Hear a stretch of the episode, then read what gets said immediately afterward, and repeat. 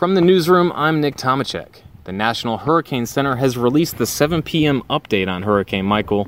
The storm remains with maximum sustained winds of 120 miles per hour, a Category 3 storm, and 953 millibars for the minimum central pressure. The strongest of the winds will be in northwest Florida on Wednesday. Strengthening is expected overnight and on Wednesday, and Michael is forecast to be near Category 4 strength when it makes landfall in the Florida Panhandle or the Florida Big Bend area.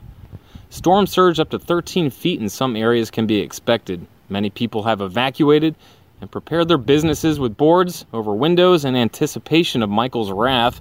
The storm is still moving north at 12 miles per hour, and we could pray that this thing stays at that speed or faster so it does not stay in one place too long and drop additional rain in other places. Animal shelters have emptied out in advance of Michael, and people who decide to stay home during the hurricane run the risk of first responders not being able to help them if the storm becomes too dangerous. So be prepared for power outages and flying debris. Make a plan with your family and stay safe.